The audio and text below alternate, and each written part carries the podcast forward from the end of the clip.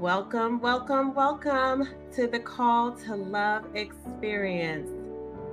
I am Jasmine Bellamy, your host and founder of Love 101 Ministries. I am a love practitioner, a minister, and a joyful disruptor with a redemptive imagination.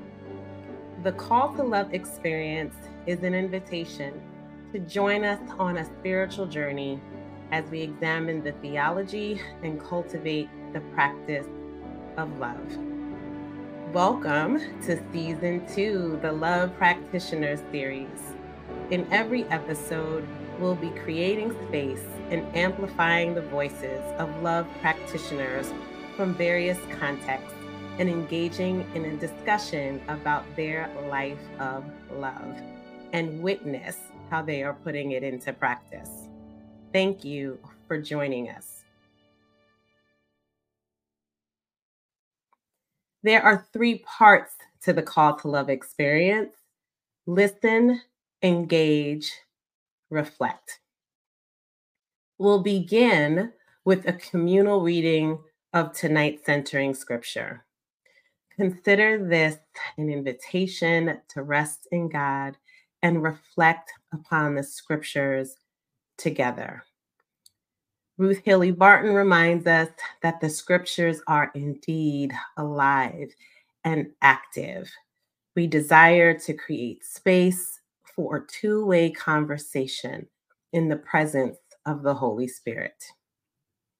Tonight's live conversation offers us the unique opportunity to engage the theology of love.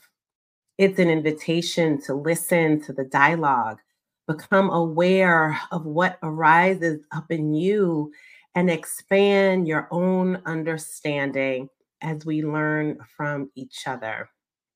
We encourage you to join along in the chat with your questions, emojis, or even an amen when something resonates with you. This is a communal practice, our sacred space that we are co creating together. We will end with reflection and introspection. We'll take a moment to pause, to discern God's presence today, and notice the invitations for our own spiritual growth, the invitations to become more like love. Before we begin, I want to send some love to my sis, Reverend Candace Green, our co producer, holding us down behind the scenes. Now I am delighted to welcome tonight's guest. Dr. Meryl Herr is Director of Research and Resources at the Max De Pree Center for Leadership at Fuller Theological Seminary. She is the project lead of De Pree Center's Advent Journal, Keeping Watch, and a contributing essayist written, and she wrote Oriented by Hope. Welcome, Dr. Meryl Herr. Hi, Jasmine. I'm so glad to be with you tonight. Thank you for having me. Me too. So I'll before we go to to, to our our communal reading of scripture, I will de- definitely say that this is a particularly special episode for me, selfishly. Um, and that is because you have been such a partner, um, helping me to really become fully myself, um, in allowing me to bring my theology of love to business practitioners, marketplace leaders like myself. And so this is the first conversation that we're having in the Call of Love experience about what is it to engage a theology of love at work um, or in the marketplace. And so I couldn't have thought um, of a better moment to do that um, with this beautiful Advent journal. So thank you, thank you, thank you for saying yes to being a part of this crazy live experience. oh, thanks so much for having me. I I think it's a treat for me too, Jasmine. I think every time I get to talk with you, I walk away with something. And so I see you as this bright source of wisdom in my life. And so I'm just glad the Lord has us in this walk together and that our paths have crossed um, you know, virtually over all kinds of internet technology and then even getting to see each other in person. So this is so fun. Thank you. Yeah, no, it's it's a beautiful, beautiful gift. And you know, I I just think of how you are like ironing, sharpening iron to me.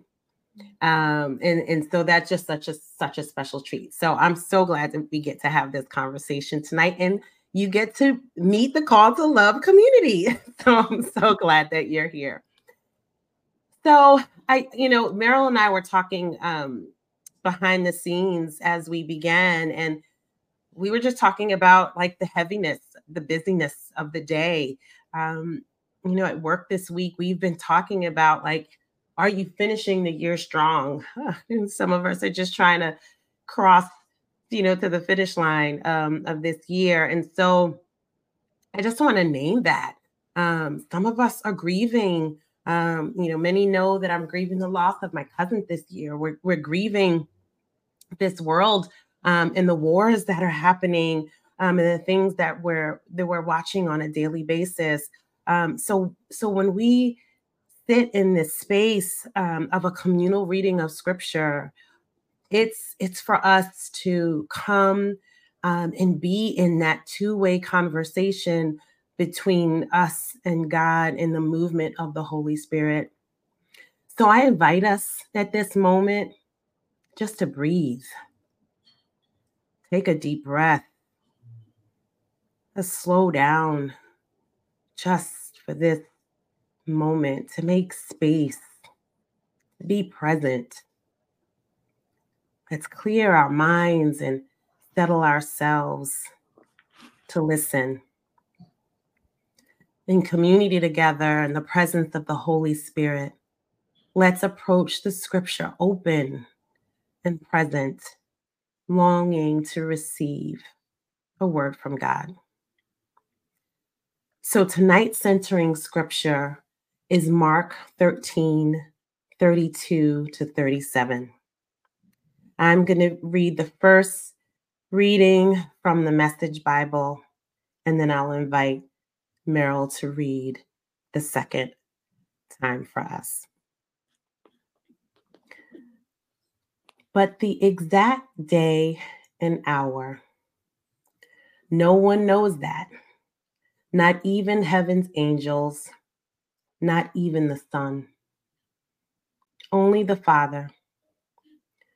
So keep a sharp lookout, for you don't know the timetable it's like a man who takes a trip, leaving home and putting his servants in charge, each assigned a task, and commanding the gatekeeper to stand watch.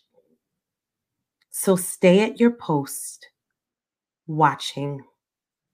You have no idea when the homeowner is returning, whether evening, midnight, cockcrow, or morning. You don't want him showing up unannounced with you asleep on the job. I say it to you, and I'm saying it to all. Stay at your post. Keep watch.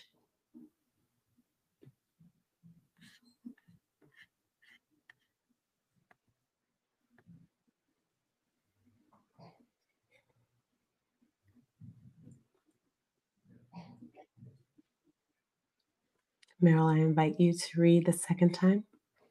Thanks. I'm going to read from the New International Version. But about that day or hour, no one knows, not even the angels in heaven nor the Son, but only the Father. Be on guard, be alert. You do not know when that time will come. It's like a man going away. He leaves his house and puts his servants in charge each with their assigned task, and tells the one at the door to keep watch. Therefore, keep watch, because you do not know when the owner of the house will come back, whether in the evening or at midnight or when the rooster crows or at dawn. If he comes suddenly, do not let him find you sleeping. What I say to you, I say to everyone watch. Mm-hmm. God, who is love, We welcome your spirit into this communal practice. Be with us now as we come to this place to examine the theology and practice of love. Soften our hardened hearts, stir our spirits that we might perceive and receive your truth. Give us ears to courageously listen to those things that challenge us. Open our eyes that we might see. Guide us so we grow together in love. In Jesus' name I pray. Amen. So, Meryl, I love that we use two different translations. Um, but I'm curious um, whether it was from your reading or from my reading, what came up for you as you listened to the communal reading of scripture? Was there a phrase or a word that stood out to you? Yeah, the um I'm going back to the message. I grabbed mine because when you were reading that, a phrase really stuck with me. Um, for you do not you don't know the timetable. Mm-hmm. Oh yes. Mm-hmm. You don't Mm-hmm. know the father's timetable with so many things, not only his return, but really the way that God is working in the world. We just don't know the timetable. Yeah. Yeah. I mean, as business leaders in particular, and we like to control things, that's a truth to sit with. It is. And I can think of a really live example.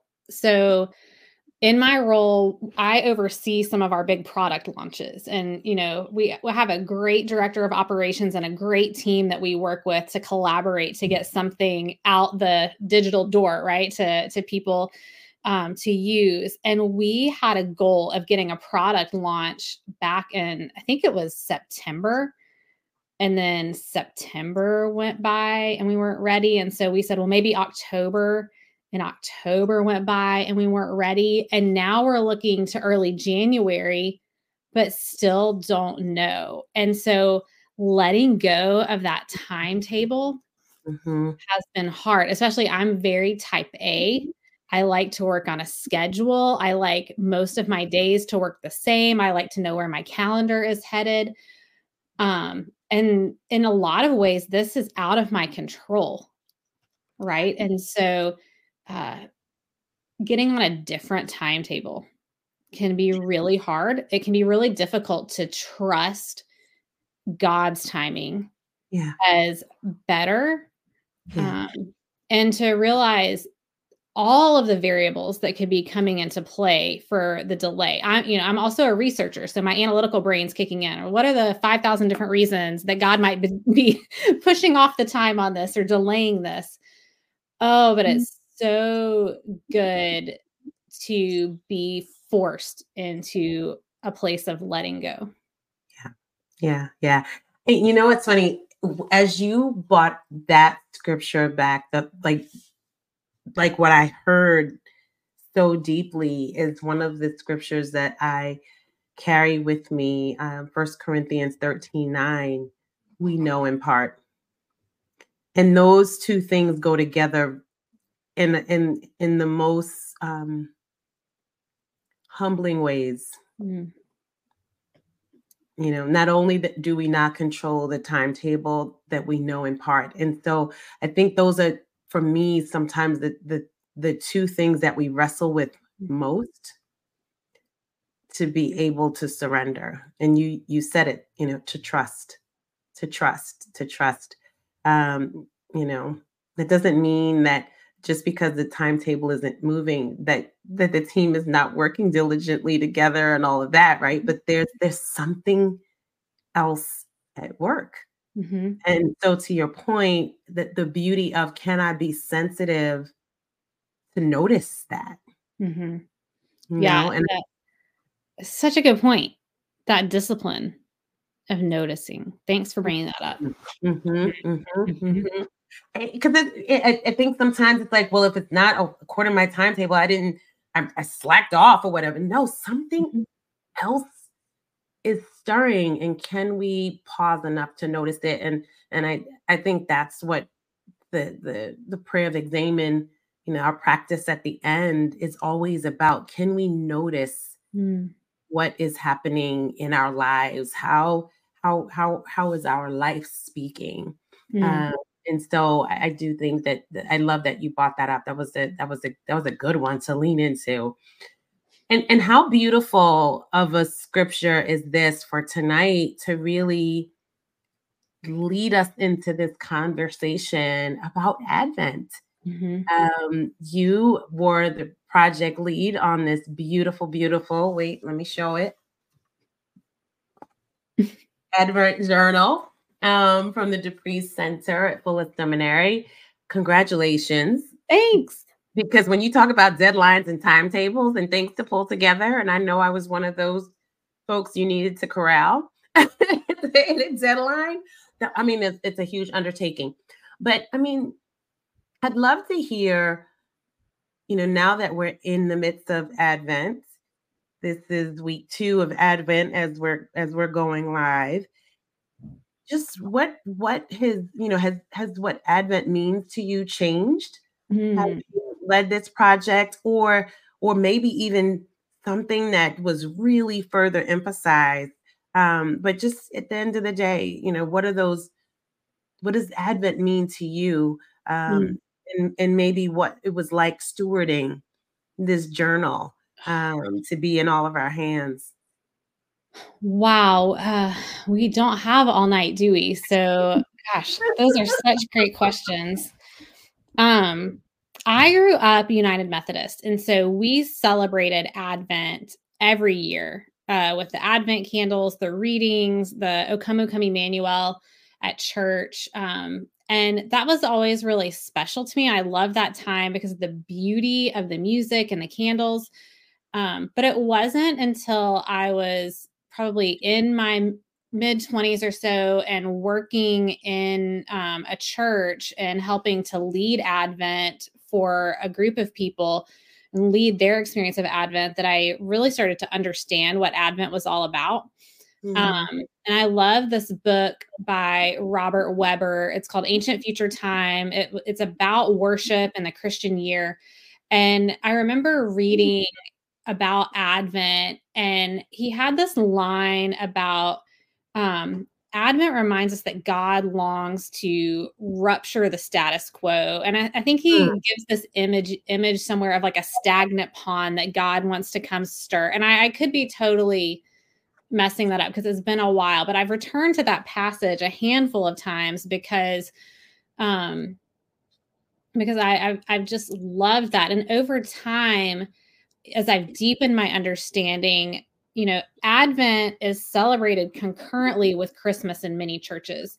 And um, to realize that in the liturgical tradition, and, you know, not everybody follows the church calendar, it just depends on your church tradition and um, what your church practices. But Advent is actually a season before Christmas. Advent's actually like the Christian New Year. And so um, it's, it's starting something new. Um, but Advent is actually a looking beyond Christmas to the return of Christ, mm. which is so fascinating to me. And if you read, um, if you go to the lectionary, which is a three year cycle of scriptures that are picked out for the reading and reflection of God's people um, around the world, if you read the scriptures that have been chosen for Advent, um, they have this really interesting pattern of like looking forward to the future return of Christ and this this emphasis on being ready, you know, be watchful, keep watch, but also then coming to how that meets with the birth of Christ. And so um, it's this beautiful intertwining of the hope that we have because of the first advent and the hope that we have because of the second advent. And so mm-hmm.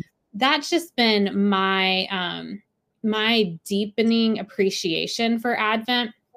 And I think this year, especially, um, you know, I, I, wrote for the journal um, the essay on hope. Um, we went through four of the traditional themes of Advent in the journal this year, which were hope, um, uh, peace, uh, uh, love, and joy. And so we have a section in the journal. We have an essay on each of those in the journal. Um, but it was actually an art, an article that I wrote for our website because I was assigned an article on Advent after I had already written so much and um, I was actually in a really difficult moment in my personal mm. life when I had to write that essay. And I was like, I just don't know. And so for inspiration, I was reading through Fleming Rutledge's um, collection of Advent sermons. Um, Fleming Rutledge is an Episcopal priest, and I think she's in Connecticut now. Um, I could be wrong on that, but she has this fantastic collection of Advent sermons. And I was just thumbing through um, and I found one called Advent Begins in the Dark. And I was like, ooh, I need to read this because I feel like I'm in a dark and twisty place right now.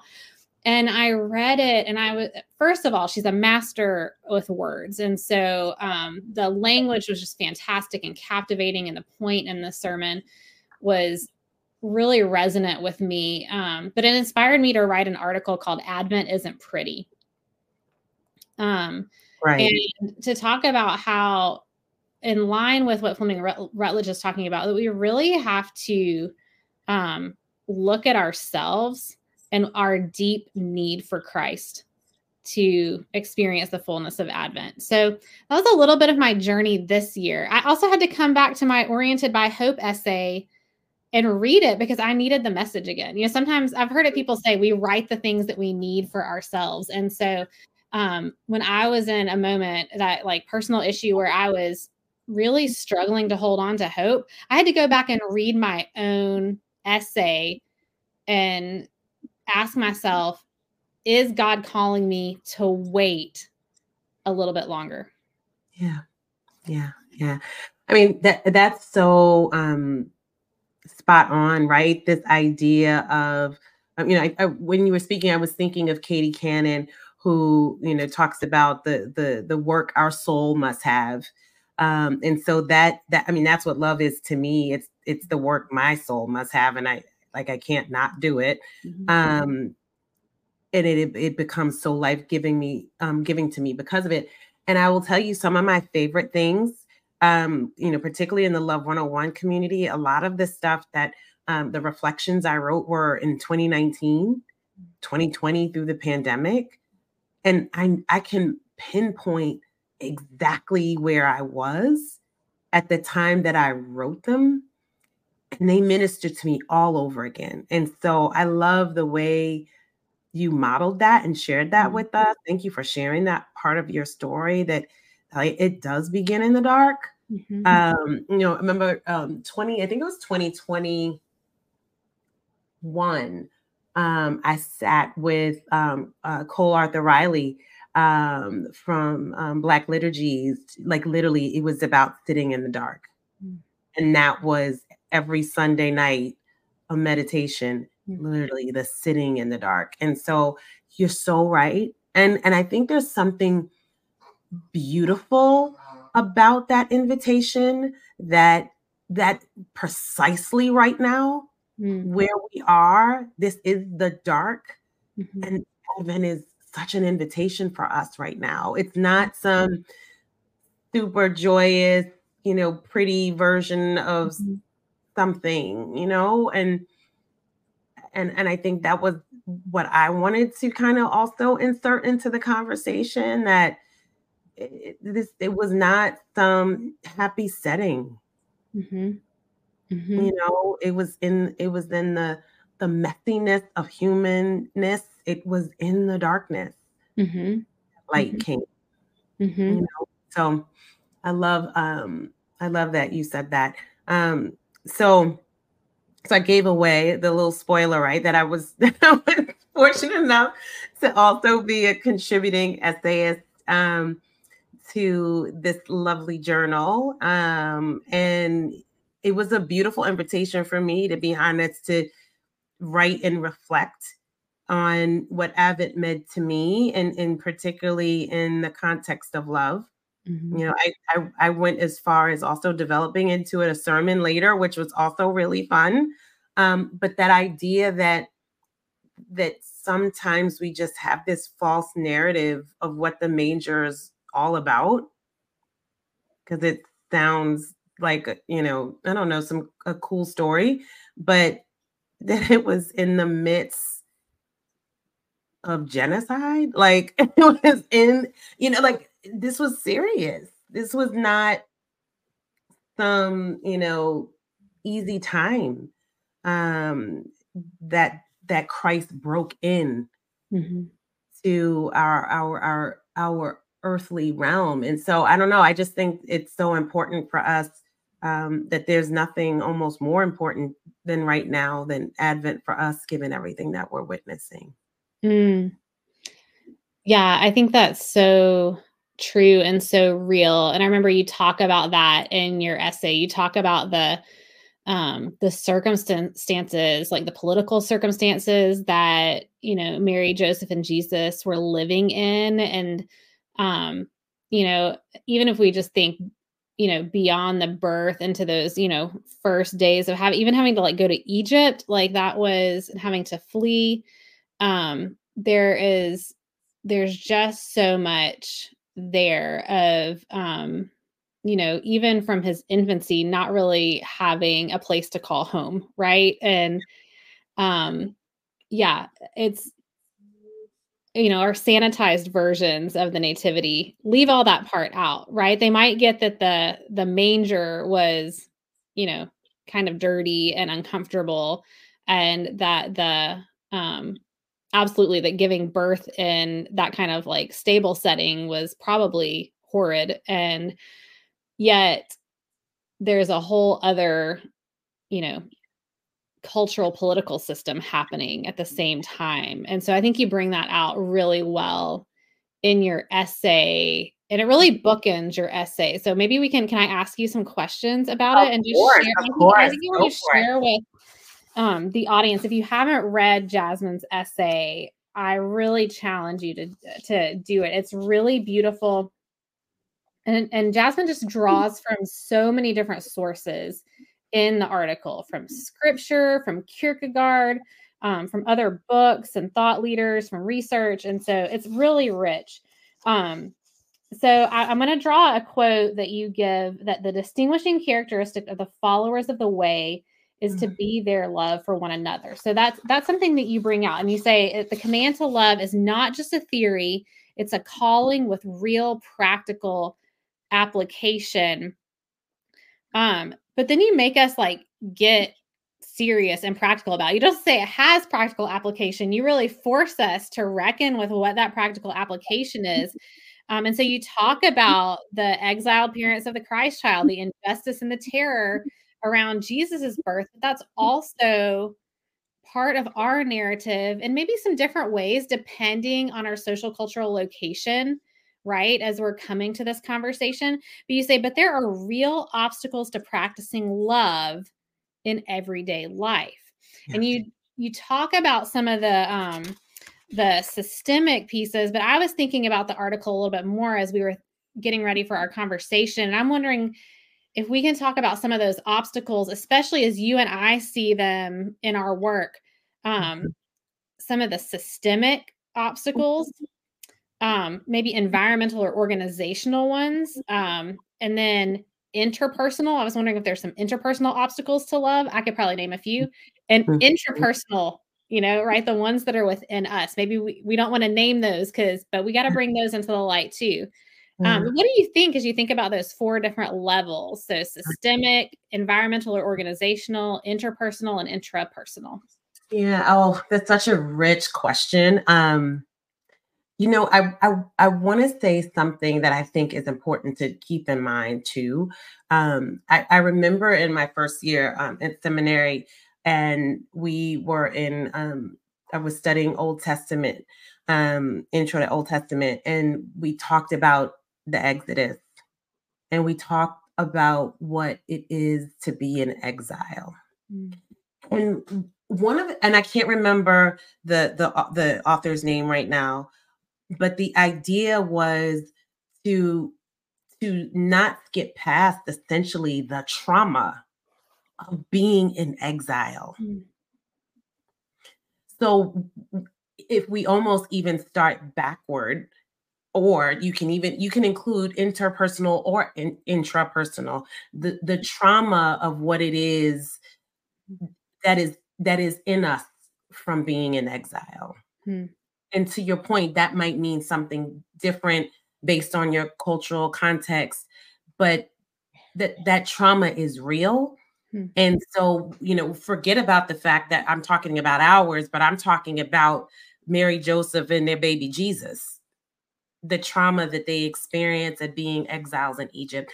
And and and I and again we we can sometimes gloss over that. Mm-hmm. Um, but there's a real trauma, and you said it so beautifully, like without a home, mm-hmm. without a place to call home. Um, and so I, I think um, I, I want to speak to the trauma um, as a real obstacle mm-hmm. Um, or even invitation to love. Mm-hmm. Um, you know so systemic for sure are any of the systems of injustice that we face picketism you know racism sexism you know what pick it any mm-hmm. of them ableism you know homelessness and like any of these things that mm-hmm. have the injustice um you know at the root that are are, are creating attention for love um, I actually was reminding a colleague the other day, um, Cornell Cornel West, um, Dr. Cornel West, beautiful words, right? Never forget, justice is, is what love looks like in public. Mm.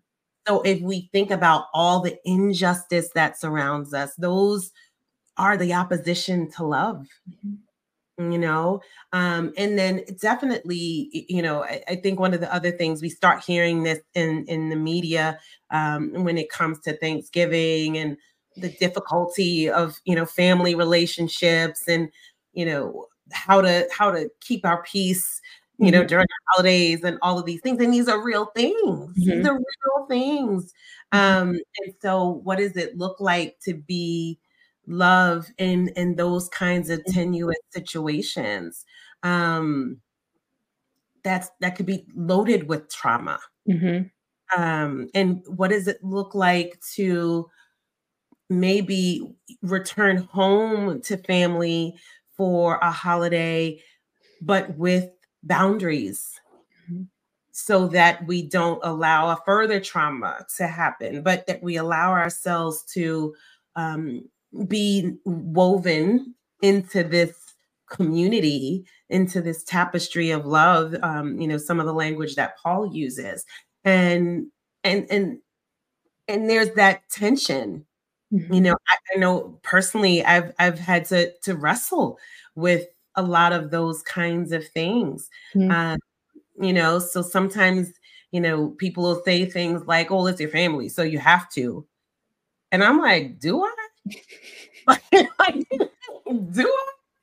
It, like if it's gonna do me harm, do I really? Mm-hmm. And so what is it? What does it look like to not feel gaslit mm-hmm. into some kind of um, maybe harmful situation, but to to bring love to that, mm-hmm. bring grace to that, to bring mm-hmm. forgiveness into it, to bring mercy what what is all of that that's the practical mm-hmm. application mm-hmm. you know that mm-hmm. we don't go out of guilt mm-hmm. but use our agency to choose that we want to be a part because we can have gratitude for the this this gift of family mm-hmm. and understanding that this this this life that that God has envisioned is not one of of isolation all the time that mm-hmm. it, a rhythm, it's a part of it, but that we are woven together, you mm-hmm. know.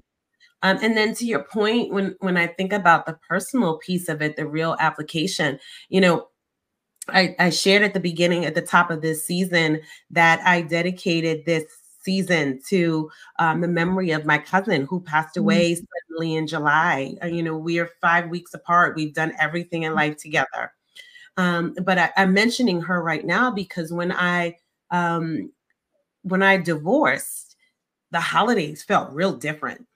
Mm-hmm. and I, and I actually had kind of become indifferent. They were just like, it's just another day. Mm-hmm. And I remember sitting in this new space, and my cousin was all about celebration hmm. and how she sat with me in that. And she, like she wasn't gonna leave me alone. We were gonna find a way to celebrate. So what she did, she invited me to create a new tradition. Hmm. You know, so how can you reframe the holidays now in in this new season from your personal life? Hmm. And so what I did in 2017 is I started to have Christmas Eve brunch. Hmm. And it's a brand new thing that my kids and I do. And we invite people who've been there for us and walked alongside us in a really special way hmm. that year. And so it's a revolving guest list every year. Um, but it's such a uh, it, it's this this loving practice of hospitality to honor mm. those people who've warmed our home, mm. um, you know, throughout the year. And so um, I appreciated that gift of the reframe. Mm-hmm. Uh, and, and and so that's a personal way that for me um, I had to kind of push back against an, an another opposition. Mm-hmm. Mm-hmm. You know, death of a relationship that that could have hovered over and and and kept me stuck somewhere but that beauty of love of others mm. being love present being god's presence for me in this walked out lived experience mm-hmm. transformed what could have been darkness to a whole new beautiful light mm. so you know it's it's it, to your point it's real it's real life application real life mm. application i love it it's really beautiful really mm. beautiful yeah, i loved your article so much um and i love this you you shared this brian mclaren quote um yes. which i loved and this question when i went back and read it again today i was like oh this question is messing with me right like but in a good way what would a system look like that was designed to help people become the most loving version of themselves? And that's that's a different question than what does it look like to love people? Yeah. Right? This is this is what does it mean to help people flourish?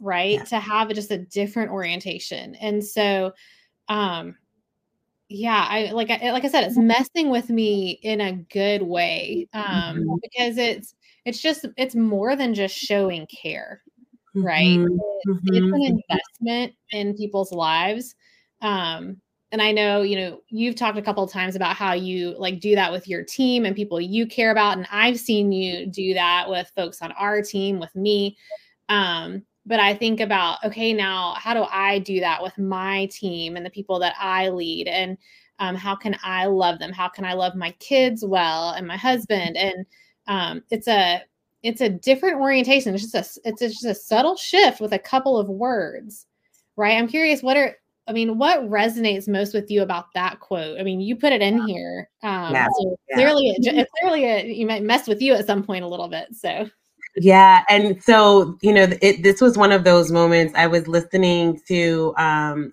Dr. Barbara, Barbara Holmes' um, podcast, and um, Brian McLaren was her guest that day.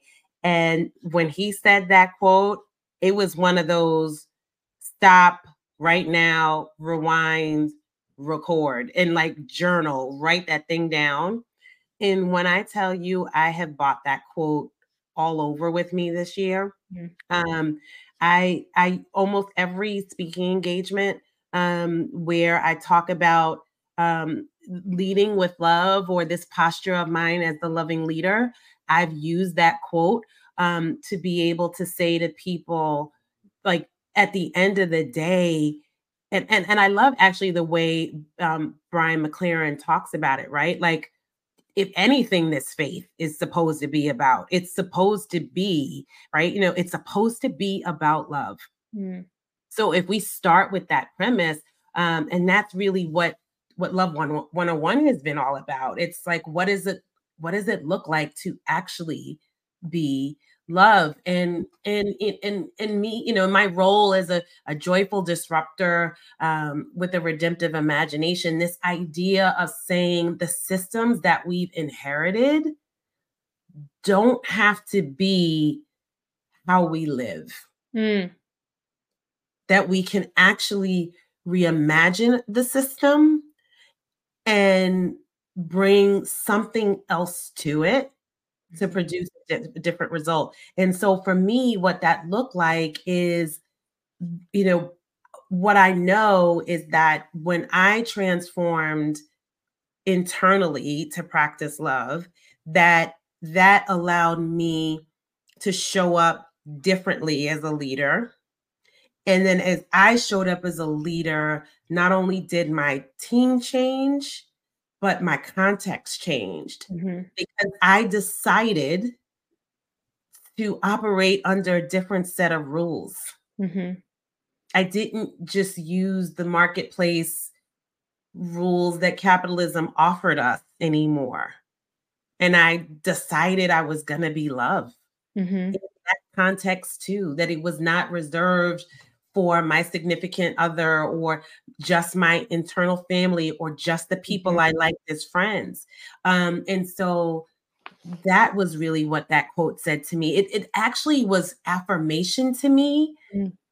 of, of what my lived experience was. And so it was li- literally like a hallelujah moment mm. because mm.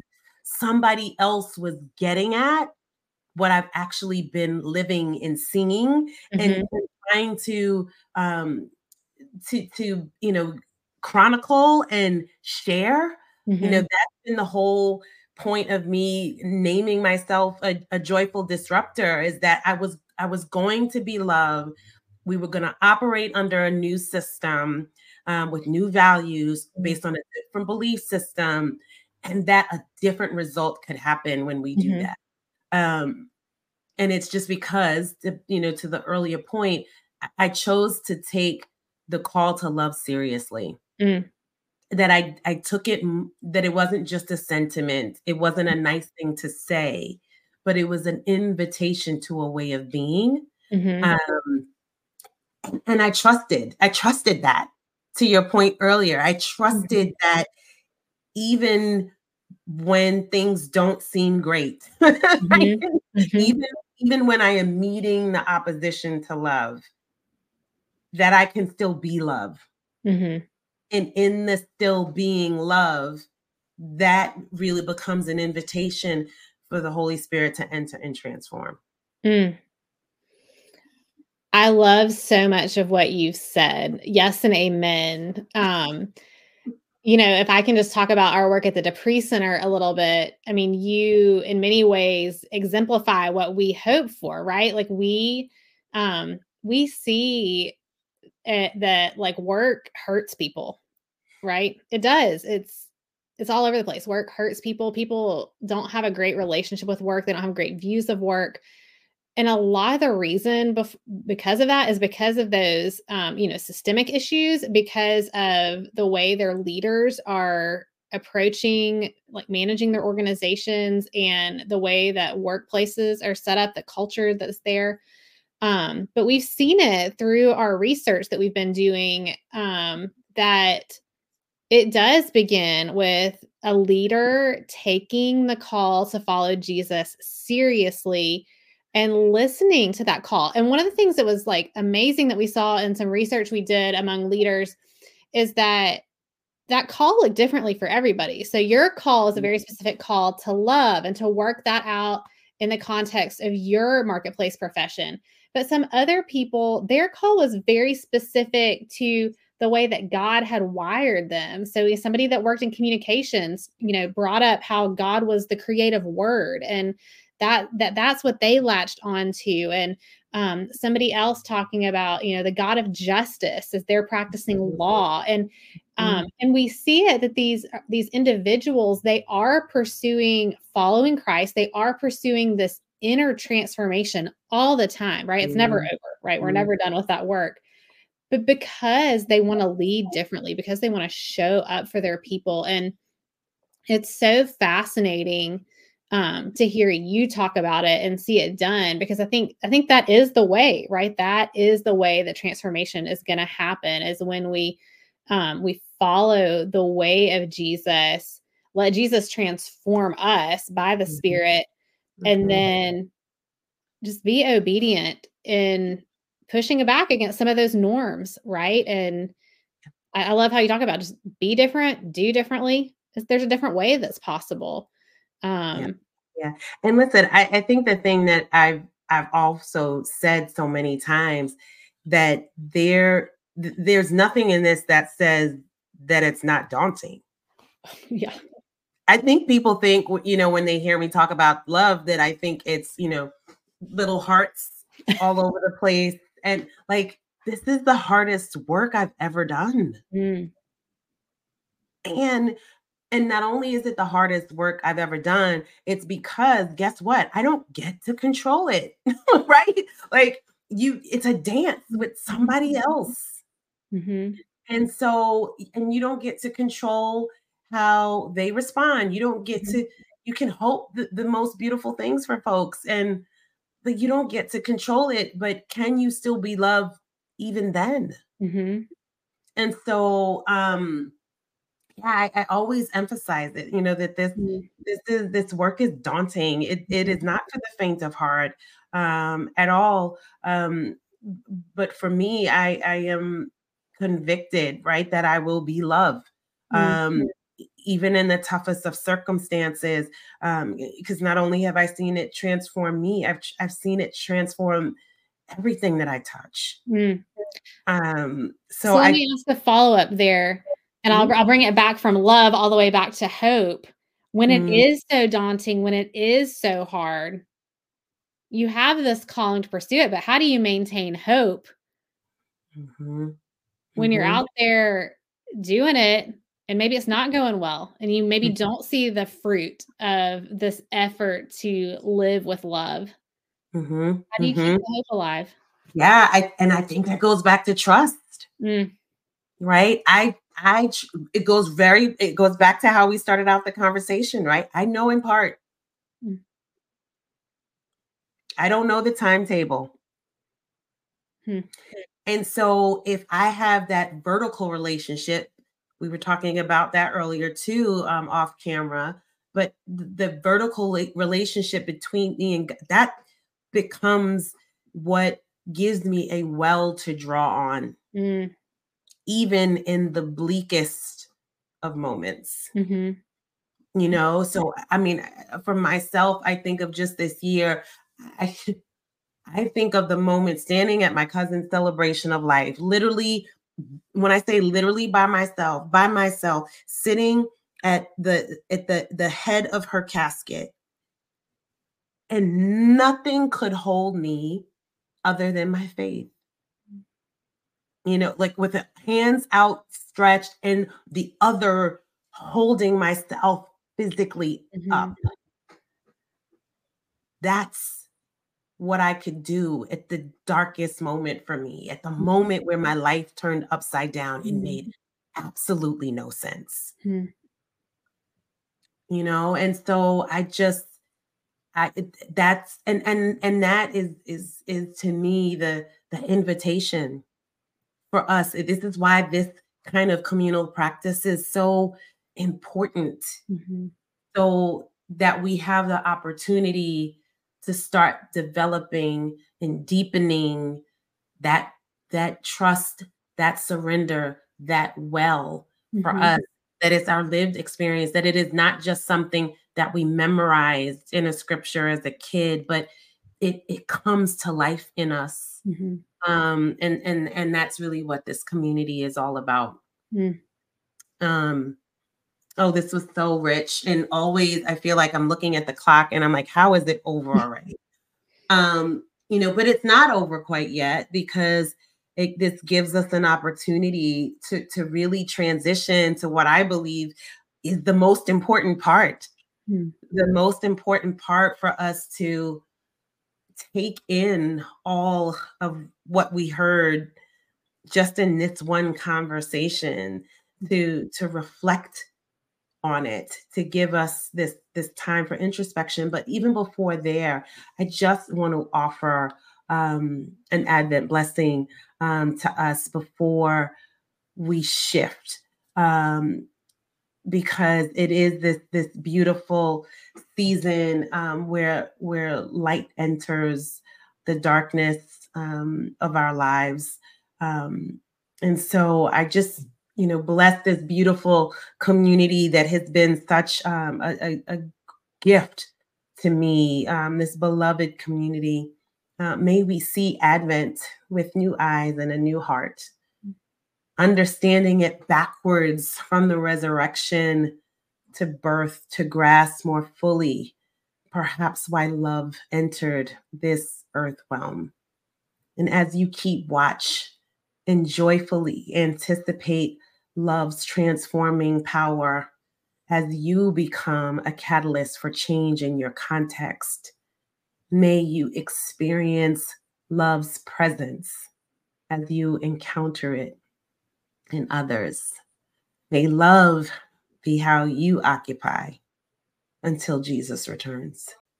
As we move into this next phase of reflection, Consider this an invitation to integrate, to learn, reflect, and articulate your faith, working through love, and an opportunity to put these words into practice. This time of reflection is about increasing our awareness. As we talked about earlier, it's about noticing God's presence in our lives and maturing spiritually through discernment and accountability. So, as your day comes into view, spend a few moments thinking about what showed up for you today. Were there gifts? Were there blessings? In this day that you might want to offer thanks for? You know, for me, um, today it's just been the beauty of reconnecting with friends. It's this beautiful conversation with you, Meryl. Mm-hmm. It's it's my sister Candace who, in the busyness of her life, shows up for me it's being able to wake up in my home after traveling um, and and having the joy of my daughter being able to be happy that i'm home mm. also i love this this opportunity for petition what might god want to bring to your attention as you think about your day how do we ask for light? Light to illuminate the darkness in our lives and in our day. It gives us an opportunity to examine our day and, and discern. And I love you know, Ignatius' invitation to notice those moments of consolation, moments in our day where we felt closer to God, but also to think about those moments of desolation when we feel furthest away. You know, as we were discussing in the conversation, those moments where we are feeling injustice. And in that injustice, we feel furthest away from love. And in those moments, can we even lovingly hold ourselves accountable for when our behavior was not the loving? You know, there's the Barna study that was done that that says that that that Christianity looks a lot less like Jesus. So that that means we're implicated in that. So is there a moment where you can examine yourself and say, I didn't show up as love in that moment? The next movement is forgiveness. That might look like forgiveness that we are seeking to receive. It may also be an opportunity for us to give it. The beauty of forgiveness, though, is that it also gives us a moment to receive mercy and grace. And after we've reflected on all of that, this is the opportunity for us to resolve to change. It becomes an open invitation for us to start anew and to begin again. And as you reflect on your day, can you discern maybe what God might be up to in your context? Is there an invitation for you? How might you participate in that? How might you cultivate your love practice? Love is a practice, beloved. What we practice, we become. Meryl, can you close us in prayer? I would be delighted to. I was actually thinking as you were leading us through the examen, and as we've talked about, you know, God who is God of time, and as that relates to Advent, I actually was thinking of a prayer I was asked to write for our church women's ministry. And um, when I was writing it, the the theme of time um, was really pertinent to me and came out in the prayer. So if it's okay, I'd like to read this prayer for our prayer tonight. Mm-hmm. So let's pray. Everlasting God, winter approaches, daylight is fleeting, another year draws to a close, and I realize that I am holding on to time and it feels like grasping for the wind. The hours pass. How I long to pause this relentless pace and savor the goodness of every moment. I need stillness in a world that is constantly turning. My soul seeks a second of peace. Help me receive the holy interruption of Advent, of Christ coming near to me now, in this minute. Make me attentive to his presence. Allow me to sense the indwelling of the Spirit, and teach me to long for the holy interruption of Christ's return that will put all wrongs to right and bring me eternal rest. Amen. I need stillness. What an invitation, and what a way for us to enter this season of Advent.